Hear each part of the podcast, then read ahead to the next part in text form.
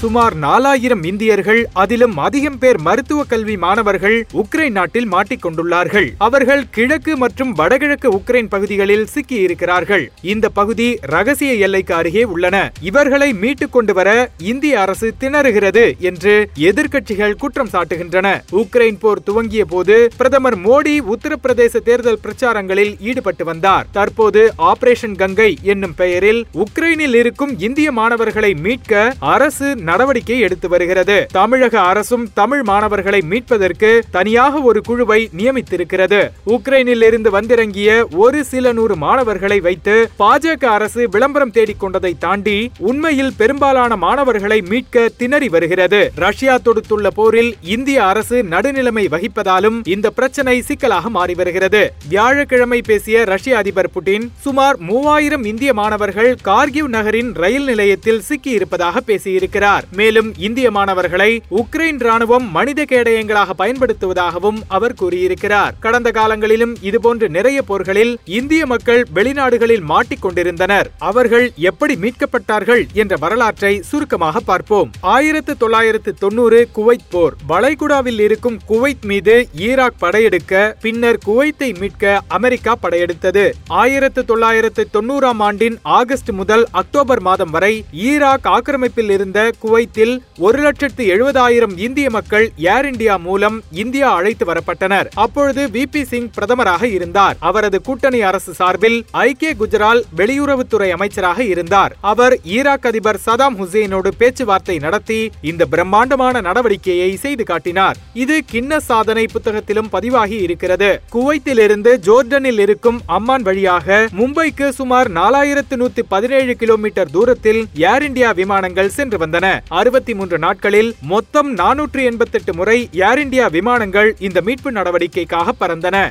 இரண்டாயிரத்தி ஆறு ஆபரேஷன் சூஹூன் இரண்டாயிரத்தி ஆறாம் ஆண்டின் லெபனான் போரின் போது இந்திய கடற்படையும் ஏர் இந்தியாவும் இணைந்து லெபனானில் சிக்கியிருந்த இந்திய மக்களை மீட்டுக் கொண்டு வந்தனர். அப்போது காங்கிரஸ் கூட்டணி ஆட்சியில் இருந்தது. மன்மோகன் சிங் பிரதமராக இருந்தார். இந்த மீட்பில் இந்திய மக்கள் மட்டுமல்ல இலங்கை மக்கள் நேபாளிகள் இந்தியர்களோடு மன உறவு கொண்டிருந்த லெபனான் மக்கள் அனைவரும் மீட்கப்பட்டனர். சூயஸ் கால்வாய் வழியாக பயணித்த இந்திய கப்பல் படை கப்பல்கள் மத்திய தரைக்கடல் பகுதியில் அவர்களை மீட்டு சைப்ரஸ் நாட்டிற்கு கொண்டு சென்று அங்கிருந்து ஏர் இந்தியா அவர்களை நாட்டிற்கு மீட்டு அழைத்து வந்தது. ஆயிரத்தி எழுநூற்று அறுபத்தி நான்கு இந்தியர்கள் உள்ளிட்ட மொத்தம் இரண்டாயிரத்தி இருநூற்று எண்பது மக்கள் மீட்கப்பட்டனர். அடுத்ததாக இரண்டாயிரத்தி பதினொன்னில் ஆபரேஷன் சேஃப் ஹோம் கம்மிங் பாதுகாப்பாக நாடு திரும்பும் நடவடிக்கை. இரண்டாயிரத்தி பதினோராவது ஆண்டு மேற்கு ஆப்பிரிக்காவில் இருக்கும் லிபியாவின் சர்வாதிகாரி கடாவியை எதிர்த்து உள்நாட்டு போர் துவங்கியது. அமெரிக்கா தலைமையிலான மேற்குலக நாடுகள் கடாவி எதிர்ப்பாளர்களை ஆதரித்தன. அப்போது பதினெட்டாயிரம் இந்திய மக்கள் லிபியாவில் இருந்தனர் லிபியாவின் தலைநகரம் திரிபோலியில் இருக்கும் விமான நிலைய பாதை போரினால் சேதமடைந்திருந்ததால் மீட்பு நடவடிக்கைகள் சிக்கலாக இருந்தன. அப்போது இந்திய கப்பல் படைகள் லிபியாவின் துறைமுகமான பெங்காசியில் இந்திய மக்களை வரவழைத்து எகிப்தின் அலெக்சாண்ட்ரியா துறைமுகத்தில் இறக்கின. அங்கிருந்து ஏர் இந்தியா மூலம் அவர்களை அழைத்துக் கொண்டு தாயகம் திரும்பியது. இந்த பயணத்திற்காக இந்திய அரசு மக்களிடம் கட்டணம் வாங்காமல் இலவசமாக சேவை செய்தது. மொத்தம் பதினைந்தாயிரம் இந்திய மக்கள் மீட்கப்பட்டனர். மூவாயிரம் பேர் லிபியாவிலே லிபியாவிலேயே தங்கும் முடிவை எடுத்தனர். அடுத்ததாக இரண்டாயிரத்தி பதினைந்தில் ஆபரேஷன் ராஹெத் ஏமன் மீட்பு நடவடிக்கை. இரண்டாயிரத்தி பதினைந்தாவது ஆண்டில் சவுதி அரேபியாவும் அதன் கூட்டணி நாடுகளும் ஏமன் நாட்டை தாக்கின. இதிலும் கடற்படை மற்றும் ஏர் இந்தியா விமானங்கள் பணியில் ஈடுபட்டன. மொத்தம் நாலாயிரத்து தொள்ளாயிரத்து அறுபது இந்திய மக்களும் நாற்பத்தி ஓரு நாடுகளை சேர்ந்த தொள்ளாயிரத்து அறுபது மக்களும் மீட்கப்பட்டனர். பாகிஸ்தான் கப்பற்படை மூலம் பதினோரு இந்தியர்கள் மீட்கப்பட்டு கராச்சி வந்து அங்கிருந்து இந்தியா திரும்பினர். இந்த ஆண்டில் மோடி தலைமையில் பாஜக அரசு ஆட்சியில் இருந்தது. அடுத்ததாக இரண்டாயிரத்தி பதினாறில் ஆபரேஷன் சங்கத் மோச்சன் தெற்கு சூடான். ஆப்பிரிக்காவின் தெற்கு சூடானில் உள்நாட்டு போர் இரண்டாயிரத்தி பதினாறாவது ஆண்டு நடந்தது. அப்போது அறுநூறு இந்தியர்கள் அந்த நாட்டில் இருந்தனர். அவர்களில் நூற்று நாற்பத்தி மூன்று பேர் மட்டும் ஏர் இந்தியா விமானம் மூலம் இந்தியா வந்தடைந்தனர்.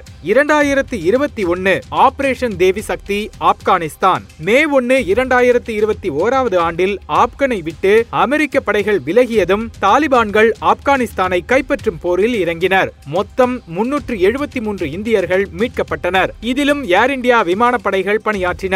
மீட்கப்பட்டவர்களில் ஆப்கானிய குடிமக்களாக இருந்த சீக்கியர்களும் இந்துக்களும் கூட உண்டு. முடிவாக உக்ரைன் எல்லையில் ரஷ்ய துருப்புகள் சில வாரங்களாக நிலை கொண்டபோது போர் எப்போது வேண்டுமானாலும் வெடிக்கும் என்று பல நாடுகள் கூறின. ஆனால் அப்போது உக்ரைனில் எத்தனை இந்தியர்கள் இருக்கிறார்கள்? அவர்களை தூதரகத்தின் மூலம் எப்படி மீட்டு அழைத்து வருவது என்பதை இந்திய அரசு யோசிக்கவே இல்லை. போர் துவங்கிய பிறகே அவசர அவசரமாக விழித்துக் கொண்டு மீட்பு பணியை துவங்கியது. அதற்குள் போர் தீவிரமடைந்ததால் நூற்றுக்கணக்கான மாணவர்கள் எப்போது எப்படி தாயகம் திரும்புவார்கள் என்ற கேள்வியை எதிர்க்கட்சிகள் எழுப்புவது நியாயமானதே.